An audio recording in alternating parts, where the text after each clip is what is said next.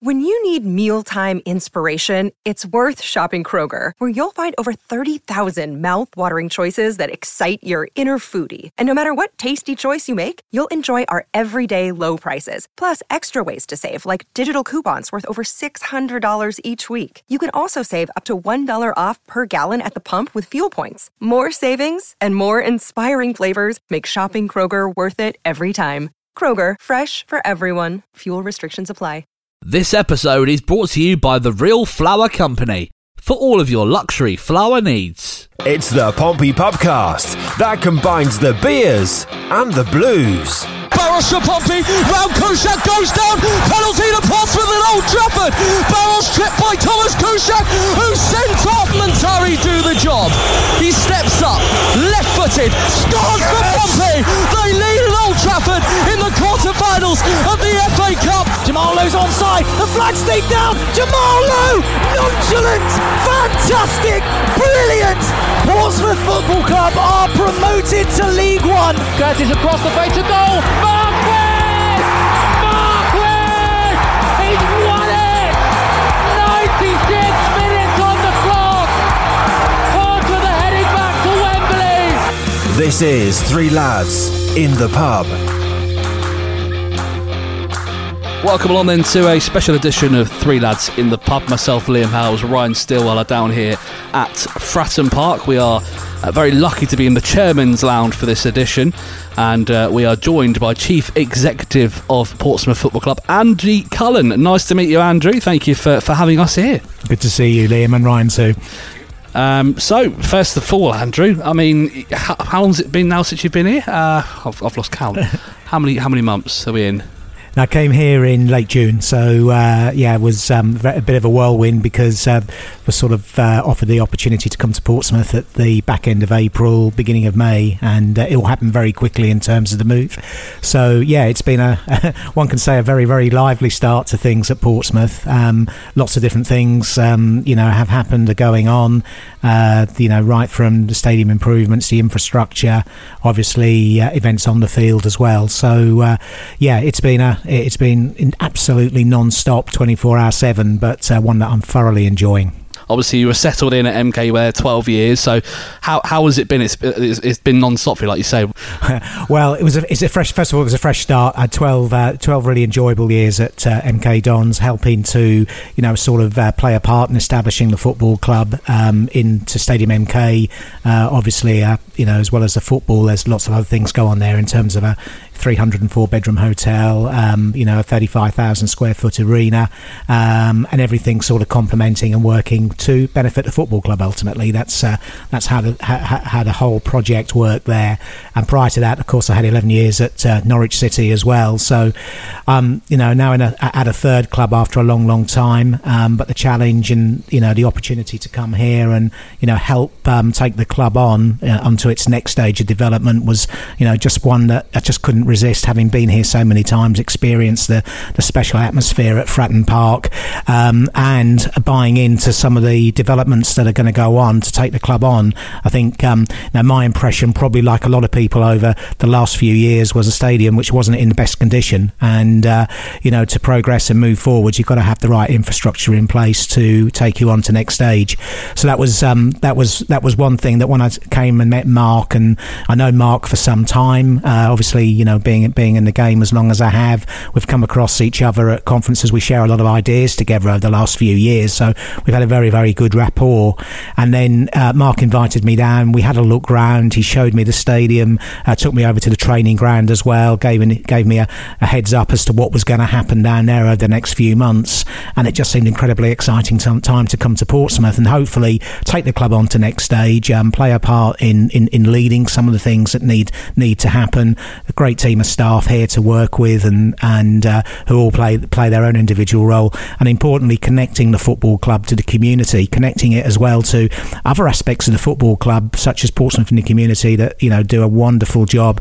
The women's team, getting them involved and feeling very much part of the club as well. Those were all part of the things that you can see that can make a real difference to the future of this football club. And another step in that direction, obviously that direction today, meeting us fans on a fan podcast, so thank you for coming on. on. And yeah, like I say, we, if you're a first time listener to our podcast, we are all Pompey fans, and yeah, we're very lucky to have you on with us, Andrew, so thank you for that. Well, what do you feel your most successful moment is today, obviously being here at Portsmouth, and the most challenging moment for you so far?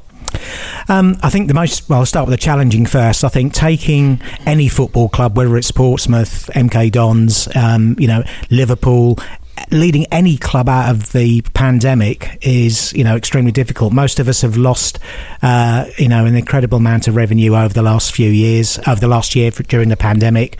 And then it was, you know, a situation where the lights suddenly came back on with 3 weeks. I think most of us were hoping back in June, July, that the government would allow us to come back to some sort of football in front of crowds. So to have the opportunity, I think it was around about, you know, the third or fourth week in July, where the season just 2 weeks away, you can come back and you can play in front of full crowds, was fantastic. It really was. But of course, you've then got to put things in place. And there were huge challenges, not least in terms of some of the things that we needed to get in place. A lot of new things had happened during the lockdown. The club had prepared for all sorts of different systems in terms of ticketing and IT, but probably the biggest one was staffing at that time, because to try and bring staff in who were still affected by the pandemic to satisfy a match day, whether it be stewards, whether it be catering staff, was a real difficult issue for not just Portsmouth Football Club, but for all clubs to try and get through.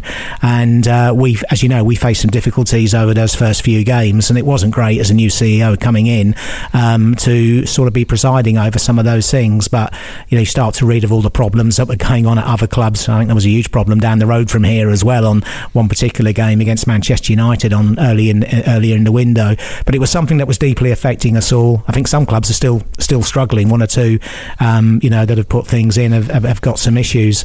So, but we will get through it. We're now getting to a point where we had to overturn a few things. We know during the pandemic, a decision was taken by the club to take on the concourse catering operation and staff to do it, because we couldn't get the staff, let alone in other places of the club. So we managed to slowly unravel all of this, bring some professional operators in.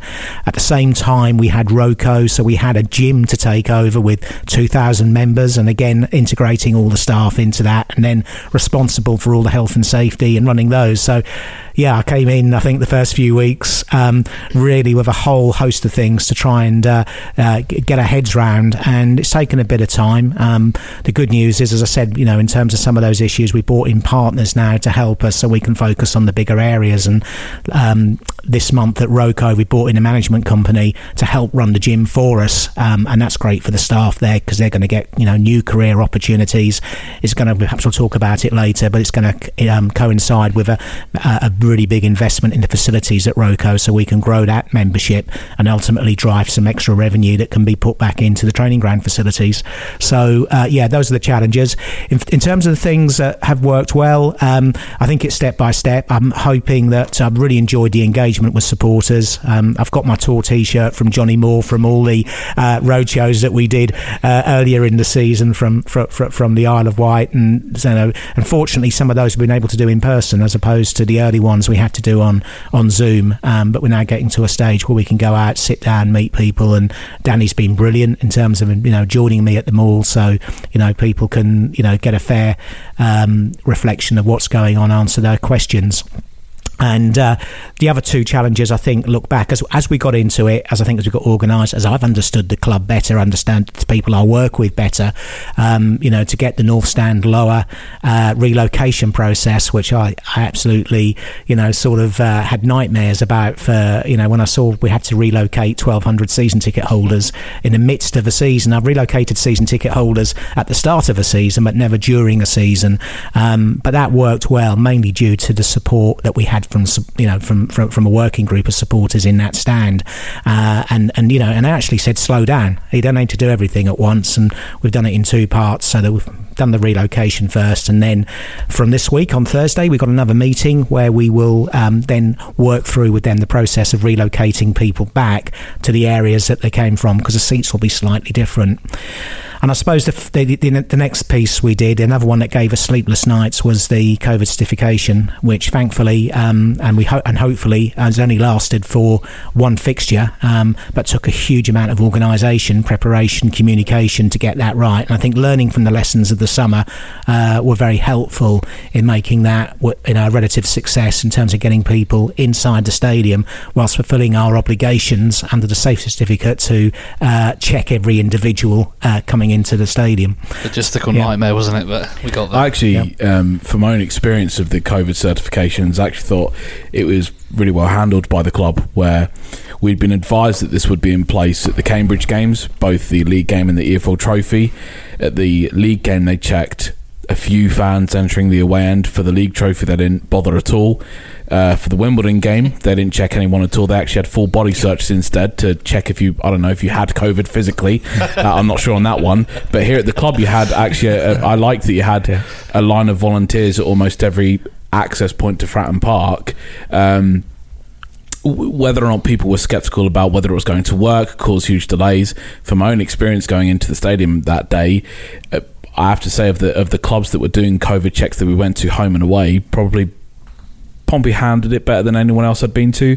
So I thought it was a good tick in the box from where the club had admitted previous failings in terms of its, communicative front, that they actually handled that really well. You learn, you continue, you always want to improve. I mean, I've been in the game for 25 years, but you learn something new every day, and you learn how to do things better, and a change of environment also makes you reassess things, and that you must never take things for granted. And that was one of the key things. But a special thank you to the supporters, because you can get the communications and you can organise anything, but supporters were brilliant. They actually turned up a little bit earlier, I think, in most cases than they would normally do. So they came well prepared. They had the COVID certification loaded onto the wallets, because there was you could put them onto the phone, and you had to stop because you had to enter the passwords and the codes, and the Wi-Fi's falling apart on match days because everyone's trying to access the COVID app at 2:45. Well, it was, and then paper certification, so everybody came really, really well prepared, and without that we wouldn't have had the situation of getting everybody in on time. One of the handy little things from my experience, because I normally go to the Good Companion for my family, but that day I went to the Victory Lounge to meet some friends. One of the handy little things was just the sticker you could put onto someone's phone to say it's been checked, and that obviously saves a bit of time rather than having your open your phone again, check it again. You can just flash that sticker. So I think those little tweaks there. You had the stewards with the big handheld signs, the stickers. Yeah.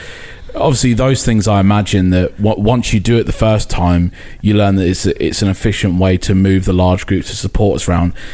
Hopefully, we don't have to just go interrupt there and say the thumbs up MK Don sticker was nothing to do with me. So. I did see that and thought that doesn't bode well for the game. But no, obviously we fingers crossed, Andrew, it doesn't happen again. We don't get in that position, but if we do, we're well prepared for it. I think we're confident. We'll know what we're doing. Yeah. Well prepared supporters know what to expect. So let's pray and hope that we don't have to go back to those days again. Fingers crossed. Next question: what successes from MK? Obviously, we've spoken off mic about your time there, but obviously for the listeners, what successes from MK do you wish to bring here to Pompey, and what have you learned in your time there that you'd wish to avoid here? Well, I would start with on the pitch, first of all, because that's the most important thing to supporters. We talked about COVID certification, we talked about North Stand and relocation, investment in the ground, etc. But the most important thing to supporters will be what happens on the pitch.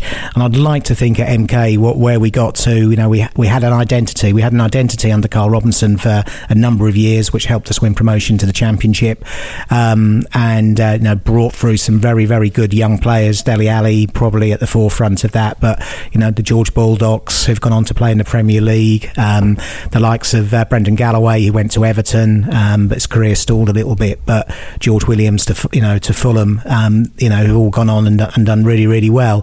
But I think an identity, and then helping working with Russell Martin in terms of establishing probably one of the bravest identities in football at the time, in terms of it was real behind the sofa, behind closed doors last season, watching the football that was being played. lead out high from risk, the back. High reward. High risk, high reward. Yeah, for tempting teams into traps, but having every player knew their position, and through that we've recruited a lot of young players coming in. Last January's window and the window prior to that, we identified a lot of up and coming young 21, 22 year old players with league experience. They weren't players coming out of academies in who were fresh to the game, with the exception of Matt O'Reilly, but most of them were coming into the team that particular way.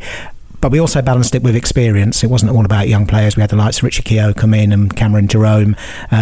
A few years earlier, we'd had Alan Smith on a remarkable deal come and join us from Newcastle. You've always had that little bit of experience. Russell Martin himself coming in our League Two promotion campaign in the January window to help us get across the line. And but it was about that identity, and it's about that strong sense of recruitment to know where you're going. I mean, I've done some research with Tony Brown over the last week or so, just to understand how Portsmouth has recruited in the past. And really interesting that I think of the 107 players that have come in since 2015-16 season, been recruited, nearly half of them have come in from the Championship, and the recruitment's not been as good from League 2 and from lower leagues where perhaps you can get them. And where Portsmouth has recruited from those divisions, it has spectacular success. Jamal Lowe will be a good one, obviously. Ronan Curtis coming in, looking at you, Ryan, there. Yeah. I will admit. And I've not had a beer yet, but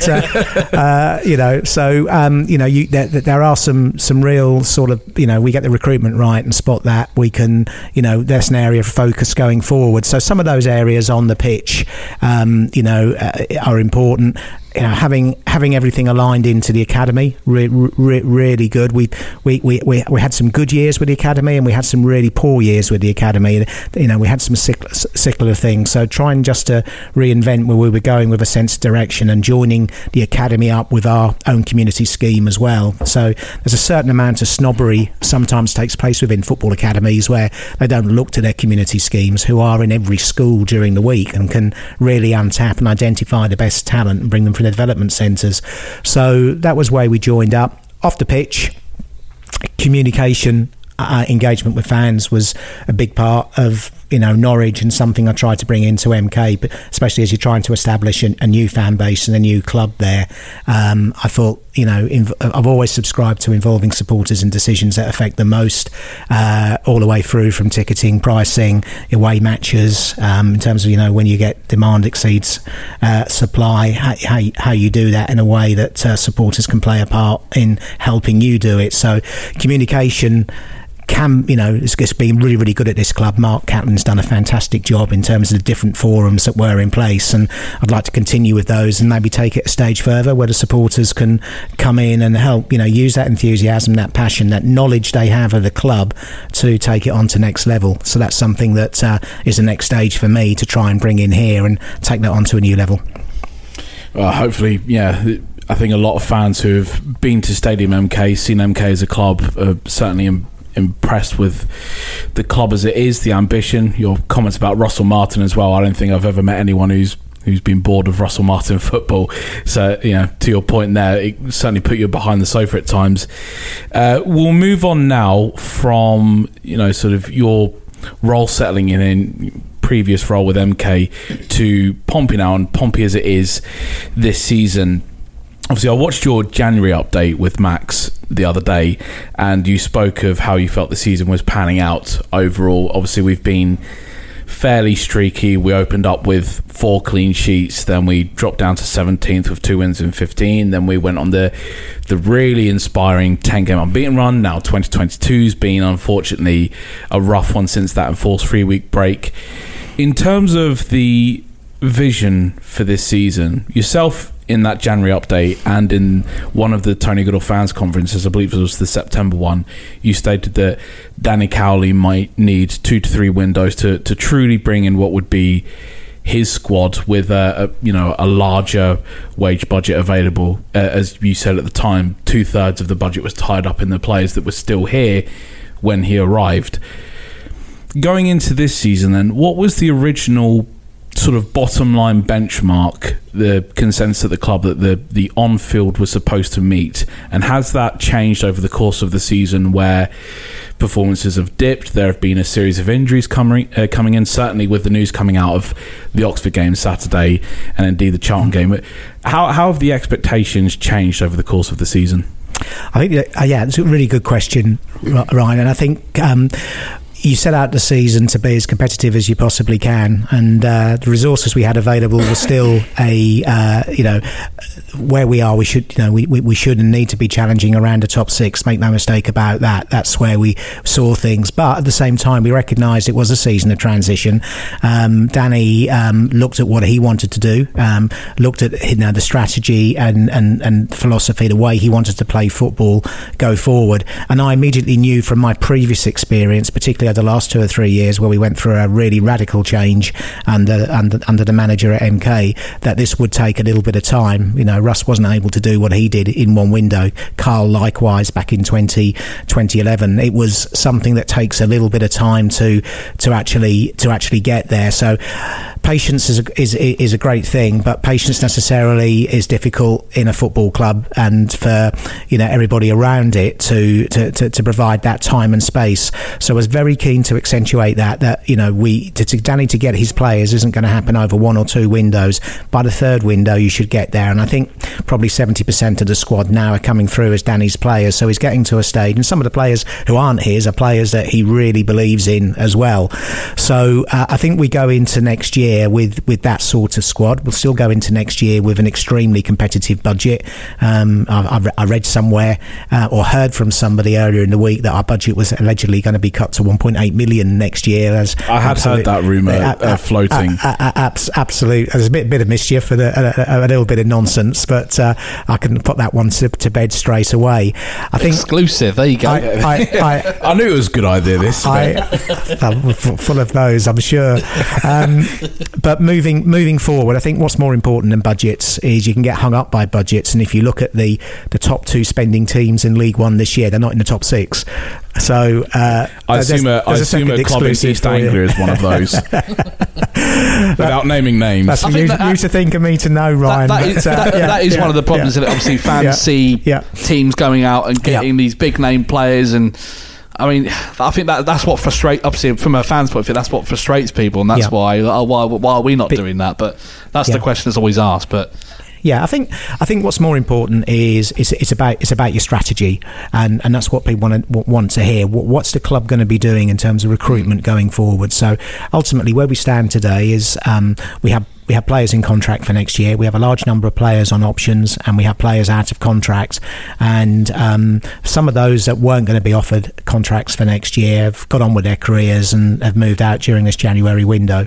Others, that we'll start the process now. Every agent, actually I speak to an agent on Friday who said most players are coming up to on February 1st say, well, come on, what's happening? And so it takes a bit of time to get those discussions going, and some players will want to sign, some players will want to wait and see what happens between now and the end of the season.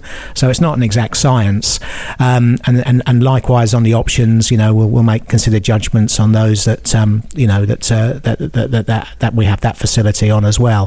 But what's important is what we're going to do. How are we going to improve as a football club? How are we going to get everything properly aligned? And I think one of the big things that I mentioned earlier on was just looking at this market that we can start to look at, players on the way up.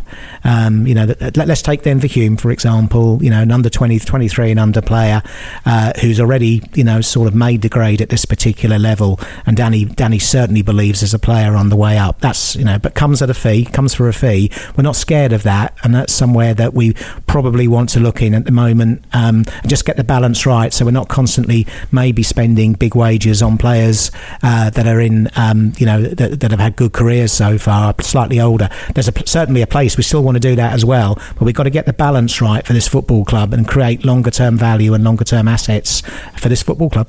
Absolutely. We've been speaking about the budget, so we'll keep that the theme of the topic for the moment. A few fans, notably myself as well, had noticed that throughout the course of the season there's been a difference in lexicology used between yourself and Danny Cowley when referring to the budget. So I noticed that in the January update and throughout the season, you had revealed that we'd overspent on the budget on a total of three occasions. So the signing of Joe Morrell, Marlon Romeo on loan for Millwall, and then now to bring Denver Hume in. That's the third time that we've increased beyond the top end of what the perceived budget was at the start of the season. Whereas, and obviously with the AGM, the PST AGM that came out in, I believe it was the back end of October, Michael had come out and said that, you know, he'd been backed with a side that was capable of challenging in the higher echelons. There have been a few times on the other side of that coin where Danny Cowley's used words like limited in what we can spend. For example, when Ryan Tunnicliffe suffered his initial injury in November, he spoke about the midfield depth and he said, you know, we're limited in what we could spend. At the end of the January transfer window, he said, you know, we've had to make do with what we could work with. Has that been recognised at all as a sticking point? It's not something I recognise, and in fact I spoke to Danny on the very subject on Friday because I recognised some of the language that you've just used, Ryan, and I think what you do is you have your parameters, like any business, any household. You have a budget that you set to and you assign it to different things. The playing budget we have is a really, really good budget, and the manager then chooses how to spend that budget. And you know, it's not for chief executives to come in and say, go and sign that particular player, or you can only spend this much on that sort of player. If that Danny comes and says, we've got to get this player in, it's really important to me, but it's going to cost you a little bit more. Can we do it? And I think in the cases of Joe Morrell, and certainly in this window, you know, we've done it again with Tyler Walker and getting a fee for Denver Hume. They're all very, very, you know, big signings for the club in terms of the budget, and we've tried wherever we can to support it. So Danny can decide to go out and spend his budget on 50 players, or he can decide to spend it on 20 players. That's a decision, and we'll have our own views and thoughts on it, but ultimately it's the manager that has to go out and carry the can. So you've got to back him 100% in what he wants to do, and if he comes with a particular special case, as has happened in my time now on three occasions, the three you mentioned are actually really good examples, then we've been able to do it for Danny, and it's important that, you know, we try and back wherever's possible. And I think going forward that's going to be critically important in terms of, you know, looking at this younger player as well, because there might be some really, really good examples out there that we want to go in, but we might have to go a little bit further and stretch things to be able to get them.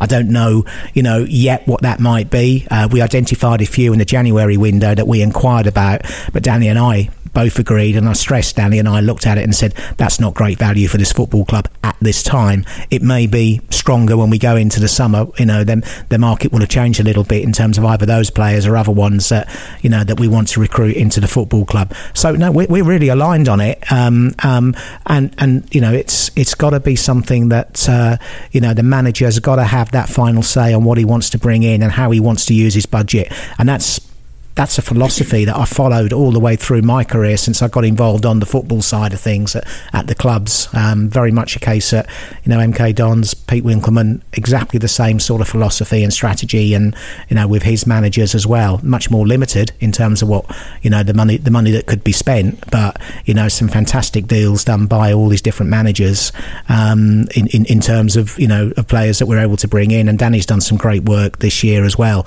in being able to capture some of the players. I mean, Joe Morrell's a great example of a player that really was attracting strong championship interest, but we got him.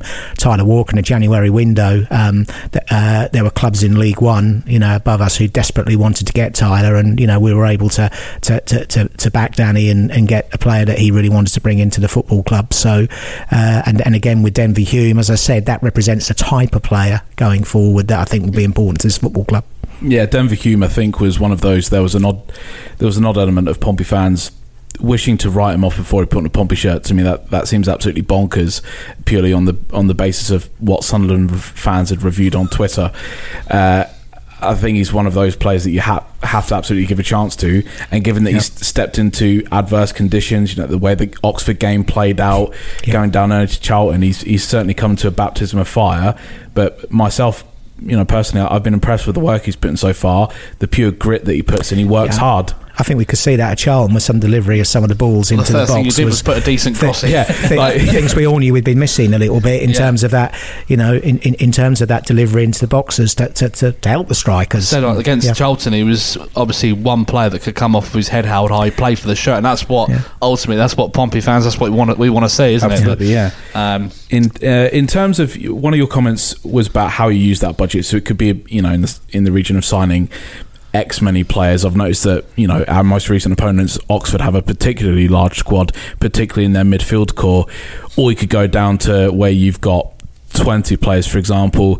There exists now an odd dynamic where, as per yourself, we've maxed out the budget 4 times. I was mistaken because obviously you mentioned Tyler Walker, so we've maxed it out or overspent for Morrell, Romeo, Walker and Hume. Yeah, just to put that into context there, Ryan, Tyler was an expensive signing. You know, we could have got a few players. What we paid for Tyler didn't max out the budget at that particular time. The next budget went out with Denver coming in. To make it clear with Tyler, you know, that was financed by, you know, us being able to release a couple of other players to bring Tyler in.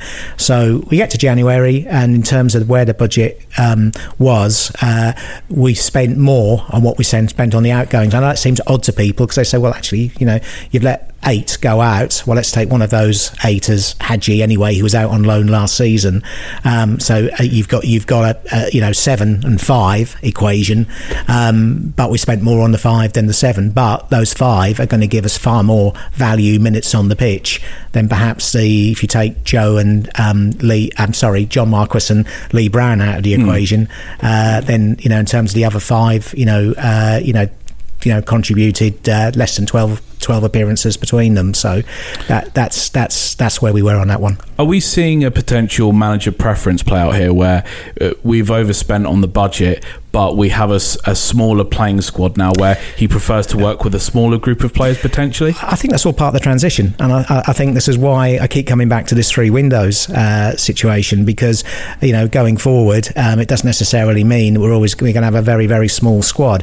It's going to come down to where you can use your budget most effectively, and in a way that you know, the manager can then choose between what number of players he wants in the squad. So it's getting the balance right. I've always looked at a squad structure that you end up with probably 5 or 6 players who are quite expensive but define the quality of your team, and underneath them there's probably 7 players that you would play 40 games for you direct, and that's your core squad, your core 12 players that you're going to be calling on. I know there's 11 in the squad, so don't pick me up on that, but 12 players, because I remember a day when you had one substitute. Absolutely, yeah. So and then underneath that, you've then got players underneath that who you will be able to call on at any time. You know, they might end up playing 40 games a season, but that's the core of your squad. Then you've got underneath that a core of emerging young talent, and then you've got some youngsters knocking on the door to come through, and that gives you a squad of, you know, it could be anything between 22 to 26 players, and that's the manager how he structures it. But that core 12 are really important, because those are your 40 plus players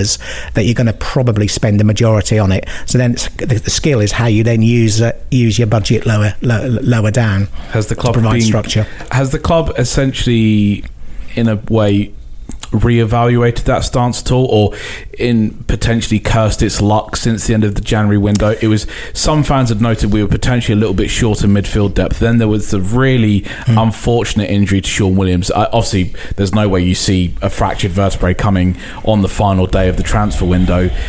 I've noticed that today, for example, we've recalled Harry Jewett-White on loan from Havant and Waterlooville. Danny Cowley's also said that he wants Jay Mingy to be available in the picture, but he's not quite ready yet. Was there potentially any cursed fortunes after, you know, recent events of Morrell's red card and the Williams injury?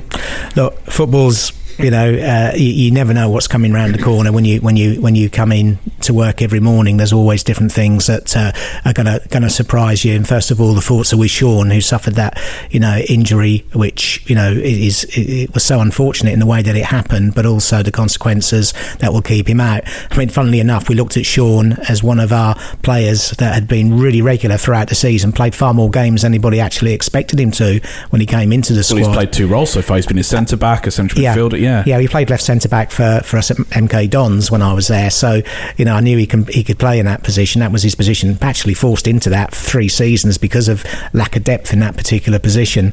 And then played in midfield, which is what we signed him for. So you're looking at Sean and thinking, robust, he's going to, you know, but you can never tell. And that is, that's an unfortunate consequence. But look, you can always look to, you always learn. You never stop learning in this business. And I think looking at it, have we gone a little bit too tight? That's something that you review, constantly look at. But you know, you've got to, you know, and that's where we just perhaps need to look at how we structure and how we evaluate. I've got my own way of, you know, looking at this sort of thing. That's something I brought with me, shared it with everybody here. Ultimately, you know, that's and I'm not dictatorial anyway, but it's maybe just a framework. And frame it's exactly what it is. Frameworks can be flexed, stretched, structured in any way that you want to do. But I think this is really, really important that we get this sort of structure in, so that, you know, going forward, we get through that third window, then we know exactly what we are. We know what our squad's structure is going to look like. We know how many players we're going to have in the squad. Everything's there. But it's really, really difficult when you're going through this transition period and you've got a lot of players in the squad, you know, earning lots of money. Ones you identify you want to bring in the window that maybe give you a little bit more quality, suddenly become available that you didn't think you'd have a chance of, but you go out and get. Everything has a sort of a little bit of a consequence down the line. So yeah, let's get it right. Let's make sure we, you know, not learning. I'm not going to get defensive about the window. All I'm going to do is state the facts as they are, and then, you know, we'll work through it and get through to a stage where we, you know, everyone's you know, a really, really much wiser as we go forward into next season and getting into a squad. You know, the owners are very, very good here at backing their managers, as everybody will see. They give them time, they are patient, and I think that should give Danny the confidence to structure the squad in the way that he wants to do. So can we expect a busy summer? I think undoubtedly. I mean, the fact is that in most League One clubs, you've got players on 2-year deals in the main. There's a few you tend to protect yourself with players you pay fees for on longer term deals, 3 years. Not many 4 or 5-year deals in League One as there are in the perhaps in the Premiership, but. You know, you're always going to have a high turnover of players in any summer window. But for, as I said, we are a little bit protected. It's not as stark as it seems because we have these players with options if we want to, and they want to really be part of this football club going forward. And again, we've got the opportunity to talk to some of those out-of-contract players, and we know the areas that we need to really strengthen in. We know, you know, going up front is going to be a key area, and that's where you pay money for. I'm not scared of that. That's what we look to do and get that spine of that team sorted. Alex Bass going out on loan is a really, really good example of someone that we do see needs that experience, needs to play first-team football if he's going to be ready for us for next year as well in League One. Yeah, I think with Alex Bass, there's a realisation that he's got off to a fairly competent start at Bradford. They loved him from the first night after a couple of saves went viral, and obviously bringing Webber in as well. It seems like there is certainly a base for goalkeepers there, yep, to have a solid core going into the future. And on that point, we could probably segue from now Pompey in the current to Pompey in the future. Talking of framework, let's talk about the stadium work, shall we? Obviously, how is that progressing? Obviously, we've seen the updates, we've seen that, which are fantastic, and obviously fans obviously being here, we can see what's going on. We can see some obviously you can see where all the rubble is and stuff, but you can now see things going in from what I saw last time. Yeah, how's it going? Has it been a fairly smooth operation so far? I mean, it's a real massive project in terms of the way that it has to be coordinated and trying to get the work done.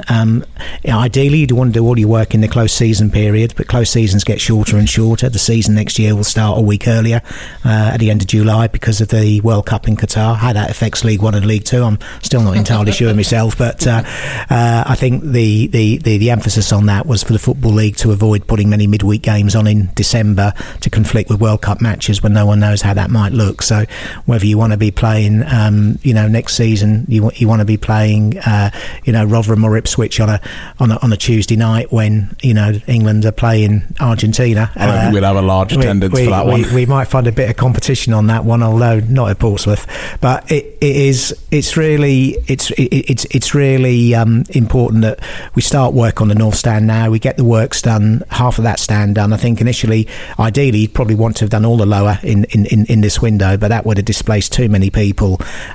So we do blocks A to E now. We then move on to the remaining lower section in the in the close season, whilst at the same time starting work on the south stand, reprofiling it, making it safe, increased.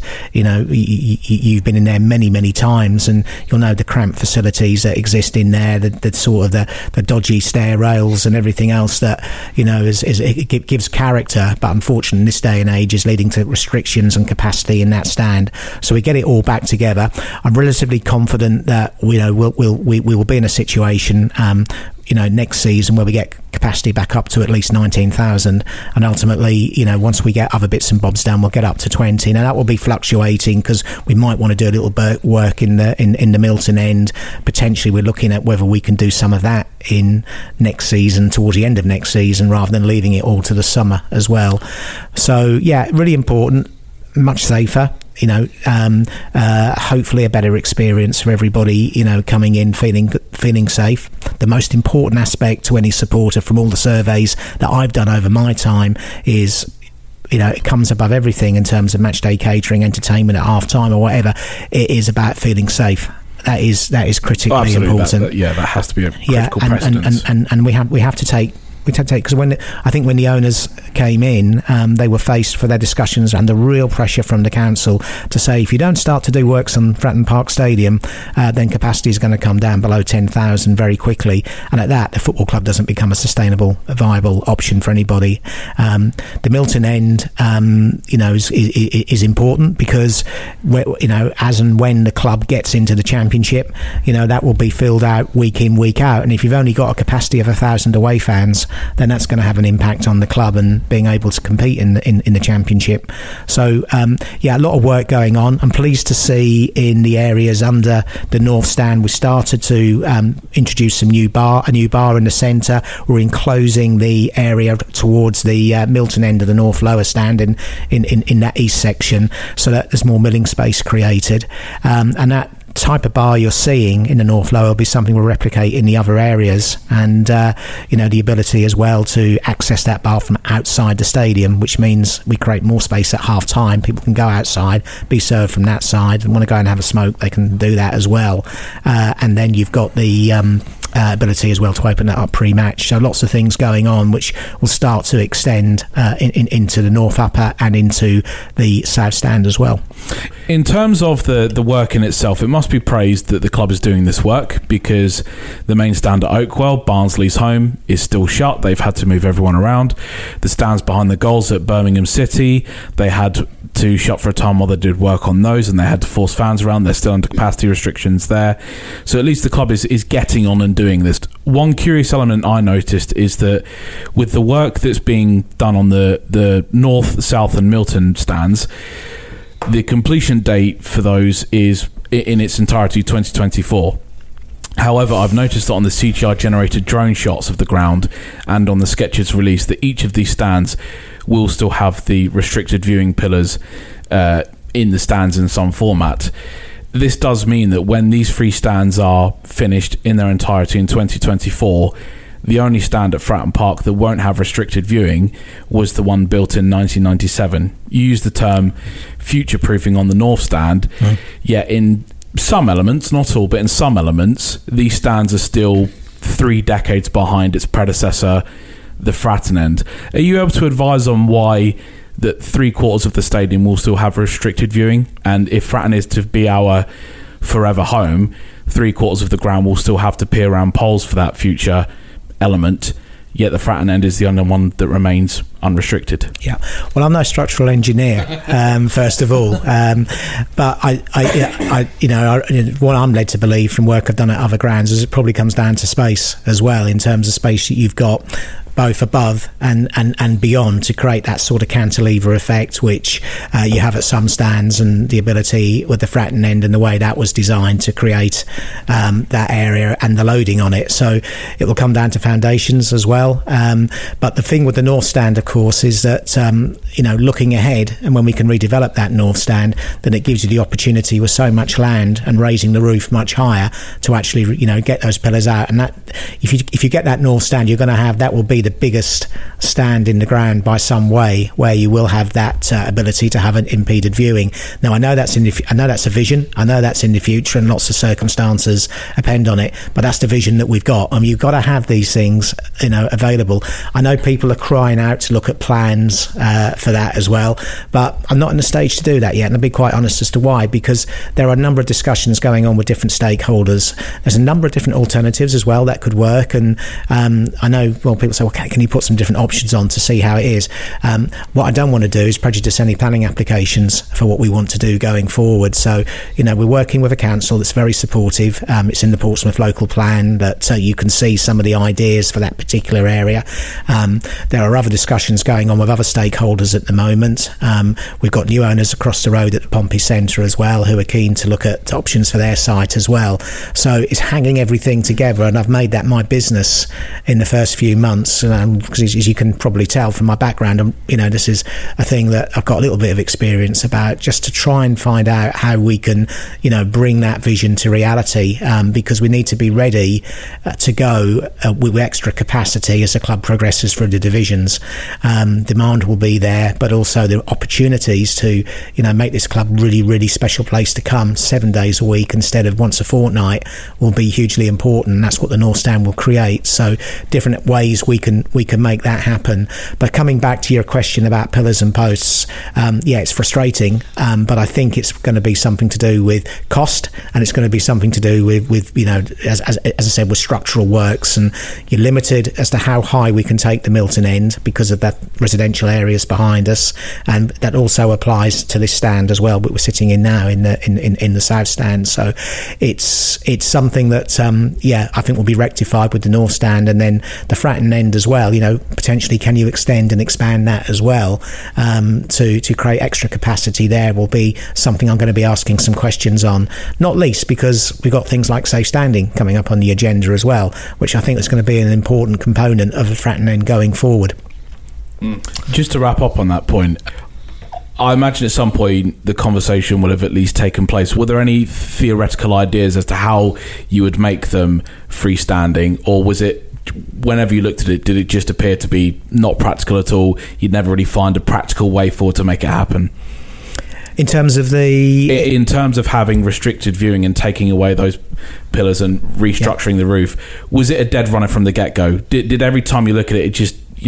was there something? Was there too much standing in the way? Yeah, I think you'd have to ask people prior to me those questions. In all fairness, because the designs all sort of came in, but I understand the south stand, the Milton end is got quite a large part of contaminated soil between it, which will have to be rectified going forward. As I said, the space behind to build back to create those, take those pillars out to create the extra support structures. I would imagine would have had to have gone back a bit further. So I think that's probably a question best put to other people rather than me. What I'm here at the moment is say, right, how can I take where we are is what we've got. The most exciting opportunities here will be for how we improve the whole site and what we can do both at on within the North Stand, potentially look at what we can do in the Fratton end, and then beyond, going all the way down to Rodney Road. Yeah, just to wrap up the Milton end point quickly, and this is actually a positive element of it, is that there will be a new viewing platform for the disabled supporters at the back of the Milton end. This is great news. It takes the disabled fans out of the exposed elements of what is obviously that very high Fratton end roof. The rain down this part of the south coast, it likes to come from all directions. Can you just advise on what the specialised facilities and access that the disabled fans will have in the Milton end? Sure. Well, actually, we're looking to extend disabled facilities right throughout the ground. So you'll see facilities in the North Stand, the South Stand, as well as going into that Milton end. The Milton end will be at a higher level. As you said, it's something which is long overdue at Fratton Park.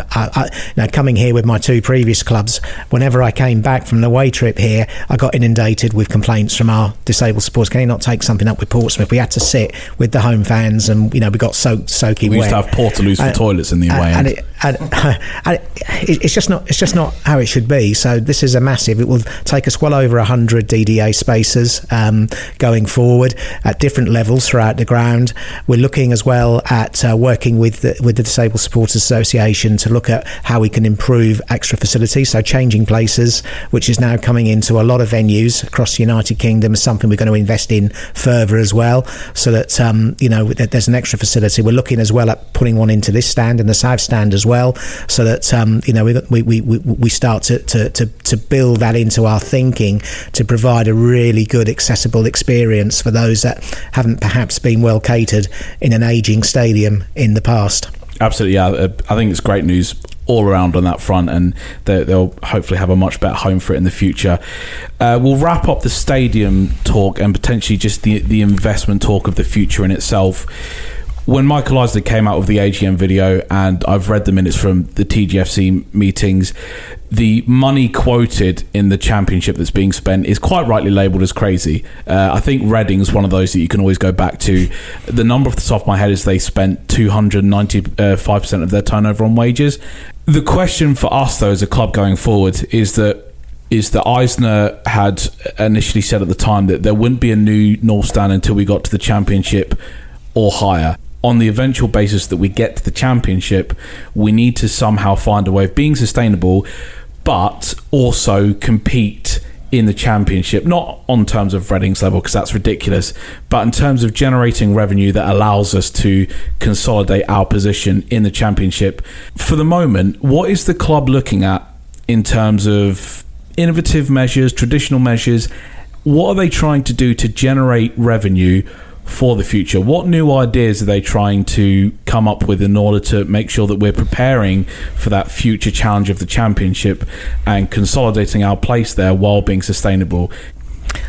It's absolutely incredibly important that you actually create solid foundations. You know, do you want to be a Rotherham going up, coming down, going up, coming down? It's I believe they're on for their fifth now promotion into League One or fifth promotion in a decade on that number. It's phenomenal, but you want to get there, you want to stay there and establish yourself so you can take a really big leap forward the next time round, in a way that Brentford were able to do in terms of getting to the championship, Brighton the same, and then making the leap up a few years later into the Premier League, as opposed to coming up. And it is a very, very difficult league to compete wages as things stand now. One of the big things about the fan government-led review, which we support, and we're fully behind the Football League's drive in terms of sustainability measures that are published, and this is to try and redress this madness in the championship, where you've got owners coming in, you've got clubs coming down with parachute payments, and creating a distorted picture that makes it very, very difficult for self-sustainable clubs to compete. And all credit to people like Luton, who have been able to establish themselves now over a couple of years, necessarily without the resources within their stadium to develop. And of course, they're looking at a new stadium themselves to address that and establish it. Yeah. But fair play and well done to them for where they are, and well done to the other two clubs for having the ability to go on and drive on, perhaps with clubs that hadn't, unlike a Norwich or somebody that had been up and down for the Championship, Premier League. There are clubs that have worked their way through the divisions to get to where they are. Now, I think for me, what we need to do is we need to look at the whole site as to how we can regenerate and come up with different ideas that can generate cash that will make things happen. So that will enable us in turn to stop this decline in attendance that's going to, if we didn't do anything with the stadium. This is the first thing that Michael Eisner, this is a really clever bit in trying to make sure that we don't drop towards 10,000, that we go beyond the 15,000, 16,000 where we currently are, back up to 20,000 by having a stadium which is fit for purpose. That's really, really crucial and important that we do that. And then beyond that, what we then do with the site, so the mixed residential units, the hotels, whatever we do, whether we're a partner, whether we're not, whether we work with other people to make them work, are all incredibly important to driving that extra revenue. But the most important thing goes back to the fan-led review, I think, as well, in terms of the hard work that's been done by Tracy Crouch, and let's not forget that people from Portsmouth have made an incredible contribution to those workings as well. well. And, you know, to make football sustainable, to get rid of the parachute payments, which distort the division. I mean, parachute payments, I think, you know, 15, 16 years ago were about 6% of total championship revenue. Now I think it's, I've read it's between 30 to 40% of championship revenue. Now, it's almost beneficial to get relegated, which seems ridiculous. Yeah. And you know, you've got no principle then of terms of financial control. So you can get owners who can go into the championship, actually go into League One, and they can spend a huge amount of money and do that for a season or two, but then, you know, run out of the means to actually fund it. And we've got two cases at the moment in the championship where everybody can see what's happening there, and that fundamentally puts community assets at risk. So I think the strategy is entirely right here, to make sure that we don't spend beyond our means, so that at some point, you know, should owners get upset, walk away from a football club, and somebody else has got a massive bill to pick up and make it extremely difficult. So the investment that we're doing here is the right way to go. But it's like, you know, you don't stop. You then say, right, where do we go next? And that's why that was one of the reasons that attracted me to the football club, was to explore those opportunities and see how far we can take it. Because championship is where at least this football club needs to be and deserves to be. But once we get there, we've got to make sure we stay there. And look beyond. Is there anything in the immediate pipeline that is the club's looking forward to introducing that would generate new revenue streams? Well, I think first of all, the fact that we can, you know, next season we can look forward to 3,000 to 4,000 fans, potentially more, coming into the stadium. I think that don't underestimate the revenue that helps to drive and bring in if we get it right. And we're very smart and work with supporters to look at where we can get secondary spend coming into the stadium as well on match days. So that's hugely important. But I think, you know, at the moment we're very, very limited here in terms of conference and meeting space or whatever, but that's a whole area of non-match day hospitality that I want to drive forward as a strategy, to look at what we can do with the assets we've got and then look to improve that, so I can make a really compelling case going forward as to what the North Stand can deliver. At Norwich we rebuilt the Gerald Stand in 2004-2005 season, and it has created in that space oceans of space. You wouldn't believe how much space you can create for all sorts of different alternative uses. And the great thing is, slowly but surely, you know, Michael and his family have invested in some of the properties beyond us, obviously the new shop, the communities, pumping the community officers, or beyond us, and there's some other properties that we own on the site as well, which we lease out. And that has that will mean that site then becomes a big part of what we can work together in partnership with the council, with other stakeholders on the area, to create something special in this area. You know, and there's a lot of things happening in Portsmouth at the moment. We've got the you know, I talked about it, one or two people have said, well, what about, you know, cruise ships, can't see people on cruise. Portsmouth, I'm told by the council, is under-resourced by about 4 to 5 hotels. So, you know, there's an opportunity there, for example. You'll never do the sort of complex again that Stadium MK was able to do on leisure and retail. Those days have gone. It's more now about sort of mixed commercial use, office space, residential is a huge part now of how grounds are being funded in terms of you know, in terms of enabling developments, and those are the areas that I will continue to work very, very hard at. Well, we'll come on to matchday experiences in a second, Andrew. But one thing before we come away from that, we're going to talk about, if possible, the academy, something that's come up. Obviously, I'm sure you've seen it a few times. But can you clarify the overall situation at the moment? There are reports that the academy sides don't actually play that often. They continue to train all over the place with no real dedicated home. We actually asked a question on our podcast. We asked for real experiences of that, and we were quite alarmed at how many people actually told us, you know, what was happening from their perspectives. Can you clarify the overall situation? Yeah, there's a huge shortage of pitches in Portsmouth, and when you try and book something on a regular basis, you tend to find that there's competition from, you know, non-league clubs wanting to use them, particularly on Tuesday and Thursday evenings for training, and the quality of pitches is, if they're used regularly, soon cut up. It's a problem that we experience, you know, at ROCO as well. And so we've worked on a number of different areas this year, which haven't always been available to us, particularly in the months of December and January. Collingwood's a good example where, you know, we've worked with the Navy to be able to use those facilities, but it's not great, it's not brilliant. So ROCO gives us an opportunity to use a little bit more, but it still doesn't give us sufficient land than what we would need to get every academy team on site playing. You know, if we could get the extra land beyond us, which I don't think will ever happen, but if we could get that, and we'd be very interested if that was to become available, then we would be able to get everything onto one site, and that would be the long-term ambition to do that. But I think that's in for the long haul. So what we've got to do at the moment, and I'm encouraging Greg and his team to do, and we'll come on to culture, we'll come on to standards, because that is incredibly important as to how we drive this academy forward, is to look at sites early now that, you know, if it costs us a little bit of extra investment to put into pitches so we can secure them early and get them, then we'll do it, because it's the most fundamental aspect. You've addressed it, you've said it, you know, it is an area of concern. It's not just an area of concern to supporters, it will be to players, to parents, and to me, that we've got those facilities, and to Greg and to the coaches. And particularly now, as we're going into a new area where we're demanding a different emphasis, a different culture, different standards within the academy of a much, you know, creating a high performance environment, then we have to deliver on those things. So that's a real area of focus, and it will require some investment. But you know, we and if we have to go a little bit further afield to do that, you know, maybe 3 or 4 miles outside of Portsmouth to get the best pictures, then we'll do so. I think it's obviously fairly important. Obviously, fans, that they all talk about it. We hate to admit this, but we're miles behind the teams around us in the local areas. So that is something obviously would like to focus on. But did you want to step in?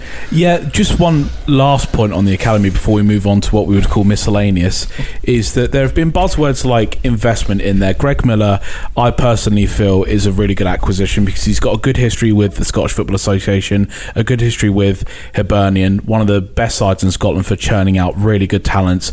You know, John McGinn, one of them. A lot of great players have come through from Hibernian in the past.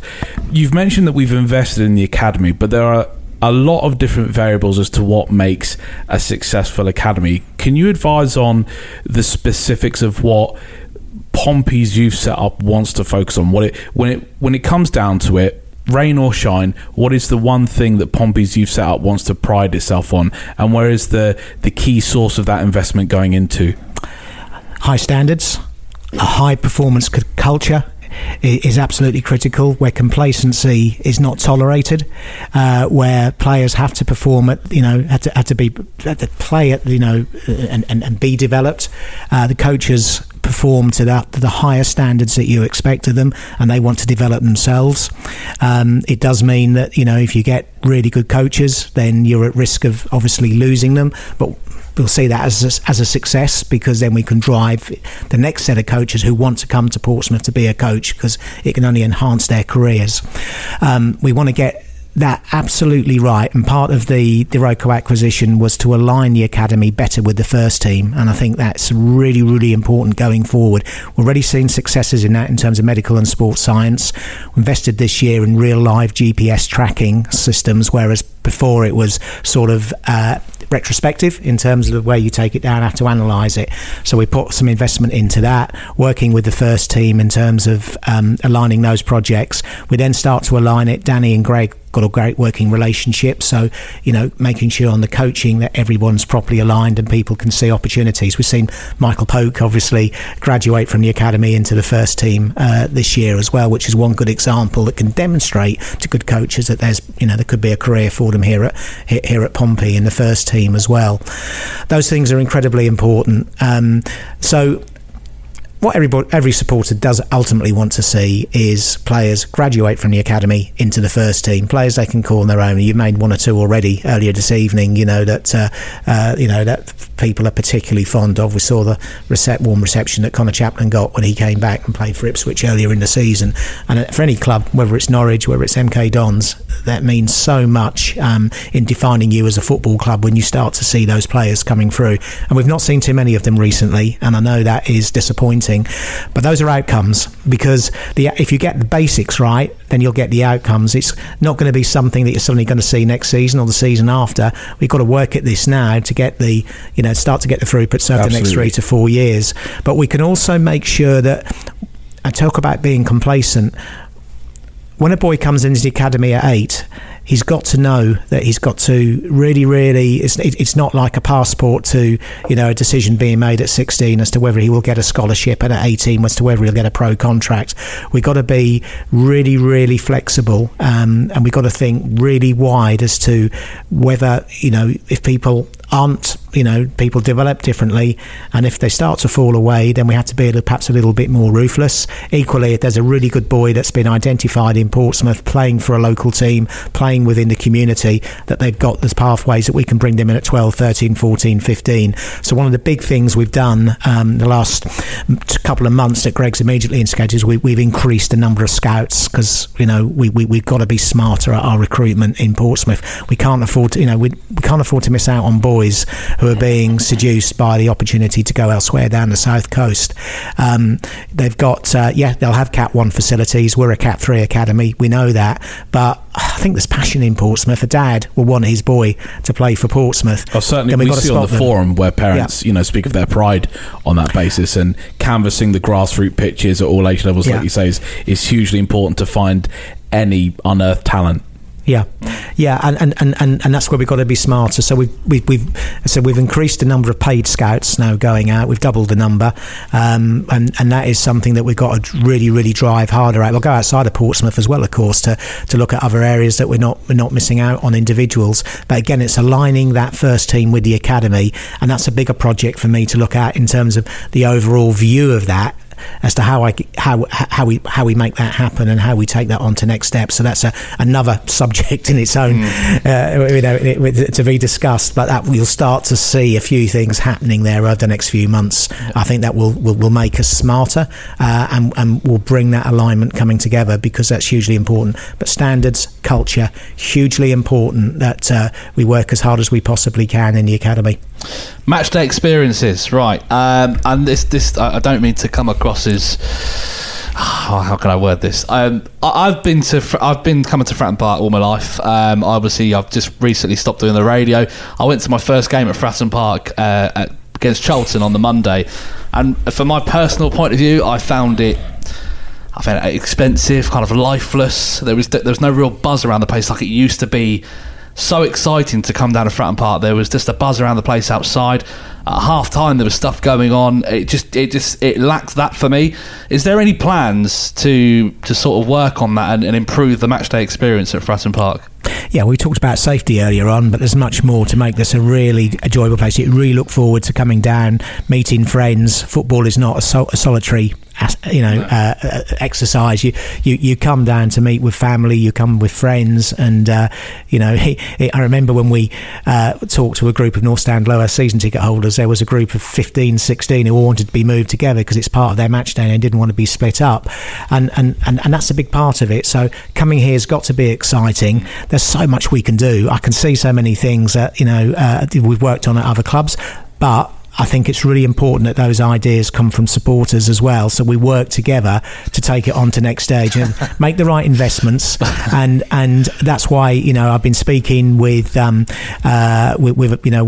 Supporters Trust about, you know, different ways that we can involve supporters in decision to make the most. And I think the starting point for this is going to be match day experience. So as I said, some of the things we're doing at the moment, the extra bar space, they're small steps, you know, increasing the amount of things that are going to happen. One of the big things that is going to happen very shortly is we've been in talks with Staggeringly Good, who have created a fantastic venue a stone's throw away from here on match days, where fans are gathering and coming together, and we can work in partnership with that. They're creating part of that experience, but we're working with them to potentially to look at bringing some product into the stadium. We're going to trial it on Saturday in the Victory Lounge with Doncaster Rovers, with a dedicated bar in there, and all being well, if that goes well, then we can take some packaged product into the other kiosks as well. So little small steps like that, I think, will be something that will have some resonance. But there's loads of other stuff we can do.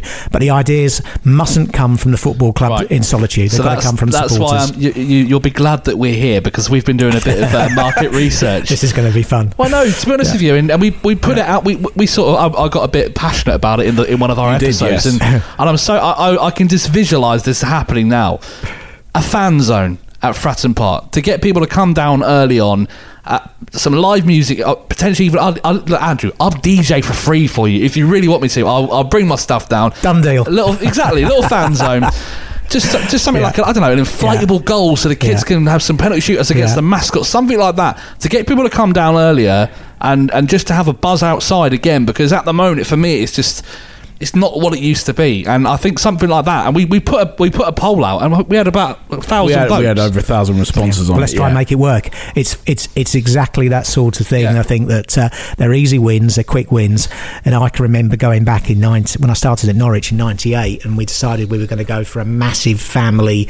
Develop a family football club. Norwich was underperforming, 12,000 crowds, played in Europe 5 years earlier, but getting 12,000 Stadium of 24. So we took it between the teeth, and for families we outside the ground, and I got absolutely attacked for creating Billy Smart's circus in Norwich. A lot of traditional fans didn't like it, but we had the Sky Guys in the stadium, we had clowns, balloon modellers, all those sorts of things to make that kid, when he wants to come, he might not have seen a great football match, he might have seen a goal of straw with Berry on a Sunday afternoon, but he remembered that, and he wanted to come back. And those are the things that you want to come back, because there's so much going on. It's not just about the football's the most important thing on the pitch, I get that, but there's other things that you can create to make this very, very special. I know you're not silly, but it's an event, isn't it? I know you're not silly, but financially as well for the club, it will bring in more revenue. It's a no-brainer, isn't it? It's a no-brainer, and I've offered you my DJ service for free. Come on. And it's live on air, so I mean, where could it all go wrong? I think, obviously with a fan zone, for example, you'd have to put it in the North Stand car park, but obviously the club takes money for having a North Stand car park. Is there any possibility of opening up a discussion with one of the sites in the Pompey Centre, Tesco itself? Because I've noticed that when we come to match days, a lot of people don't do their shopping at Tesco between the hours of 12 and 5. Why? Because there are several thousand people trying to get into Portsmouth to the game, and they go, well, I'm not going to go in the middle of that. Is there any way that we could approach any of these sites around the Pompey Centre saying, look, can we do a deal to have some of your car parking spaces? That would then enable them to get a cut of it, we get a cut of it as a club, that then frees up a section of the North Stand where you can open up a fan zone where the people can come and they can give the club money. It incentivises people to come to the ground earlier, which is something that you championed earlier in the season when we had ticketing issues. It also incentivises them to give the club money. In every sense, everyone's a winner here. Is that possible at all, that those discussions could be opened up, and then we could get fans in here enjoying being around Fratton Park, not just between the hours of 3 and 5? Nothing's impossible. You can explore and that's the sort of ideas. You can only ask the question. You can have those discussions with people, and that's all part of what we're trying to do in terms of communicate with the partners around the site as to how we could make things better. I mean, Staggeringly Good's not far off the footprint, so there's another opportunity to work together. So that was immediately something we've identified and met with Joe and his team, who've done a great job down there to see. Let's start to see how we can get a partnership going to work together. So, yeah, 100%, Ryan and Liam. These are things, and these are the ideas we want. We might not get very far with it. We might be given a flat no, but if you don't ask the question, you'll never know. One condition: you have to name it after our podcast if you do it. I honestly think it would go down so well, and there's definitely it's got to happen. We've got to make it happen. We'll keep on at you till you do it. Right, where are we now? The deal breaker is that he DJs. It's just Mike Oldfield over and over again for 3 hours. I've spoken to several fans, especially fans with kids, and they said that would be a great idea.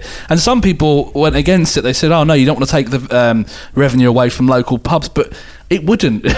we know how much Pompey fans love a drink around Fratton Park. That won't stop. No, right. You'll actually generate more revenue because you'll be getting more younger fans to come and enjoy the experience. That's the idea. Well, and if you think laterally, you can work with those pubs as well to create it, because it's all part of the experience of coming to Fratton Park. People have used those pubs for years, but how can you work closer with them as well and people around you to, we're all one big family, aren't we, in Portsmouth? There we go. And that's what we can work harder at. Yeah, so that's that wrapped up. We're going to finish off because we've, an hour and 15 minutes we've kept you for, blimey. Yeah. So the wrap-up, basically the last segment, you've been gracious enough to come on the podcast. We've spoken about positive elements of the club. You've also faced some of potentially the more uncomfortable questions. Is there anything that you now have this opportunity to speak directly to us? We have an established listener base of over 1,000 a week. Is there anything that you'd wish to impart, come back to the fans with? Are there any exciting miscellaneous projects going on that the fans can get excited about? That can we get an exclusive over the news, he's basically asking. Is that possible? Yeah. No, but, this is your chance to speak to us, the fan base, or is there anything else going on at the club that we're not aware of about that can put some smiles on faces? Well, I think keep coming up with the initiatives. They're really, really important to us in terms of, it's your football club at the end of the day. It doesn't belong, I'm a steward of the football club for hopefully a few years, but you'll be long here, when I've left the club, and equally, the owners are custodians of the football club at this moment. So, we need to make sure that we create something really, really special for everybody, and that we make sure the club's sustainable and doesn't get into the problems that it faced before. And I can understand, some people have scepticism, they'll have distrust of me, they'll have, a little bit of not certain where the owners are from time to time, and that's entirely natural when you think where the club's come from and its recent history. So if you've been sort of cheated on before, then, and several times, then you start to have that little bit of people have got to prove themselves. So all I can do is do my very, very best for the football club. I've got two ears. Keep listening, trying to do what I can do best to take the club forward over, the next few years, but make sure we do it in a proper, structured way so that we ultimately achieve the ambitions which have got to be on the football pitch. All the other things going on are great, and they'll help us when we get there. But we've got big ideas, big dreams for the football club, all of us, and we've got to make sure we do it in a very, very structured and sustainable way. And I think there's going to be big things happening in the football industry. The real probability of an independent regulator coming in is going to transform the way that football operates in this country, and a number of initiatives in the fan-led review are going to lead to different things as well. So we're going to see a slightly different landscape going forward, and I think Portsmouth has got the opportunity to be at the forefront and take advantage of those reforms that are long overdue. And in terms of you've come on this podcast, you've done the monthly updates, you've mentioned the stadium work in a video, I believe that was late November, December, that offers more avenues for fans to hear directly from the club in terms of things going on. Obviously, Michael Eisner's AGM video back in November stated that he himself hadn't personally been as communicative with the fans as he'd expected. When are we likely... Are there any estimated dates to have the owners come back over to Portsmouth to engage with the fans a bit more directly? They did admit in that AGM that they could do with communicating a bit more.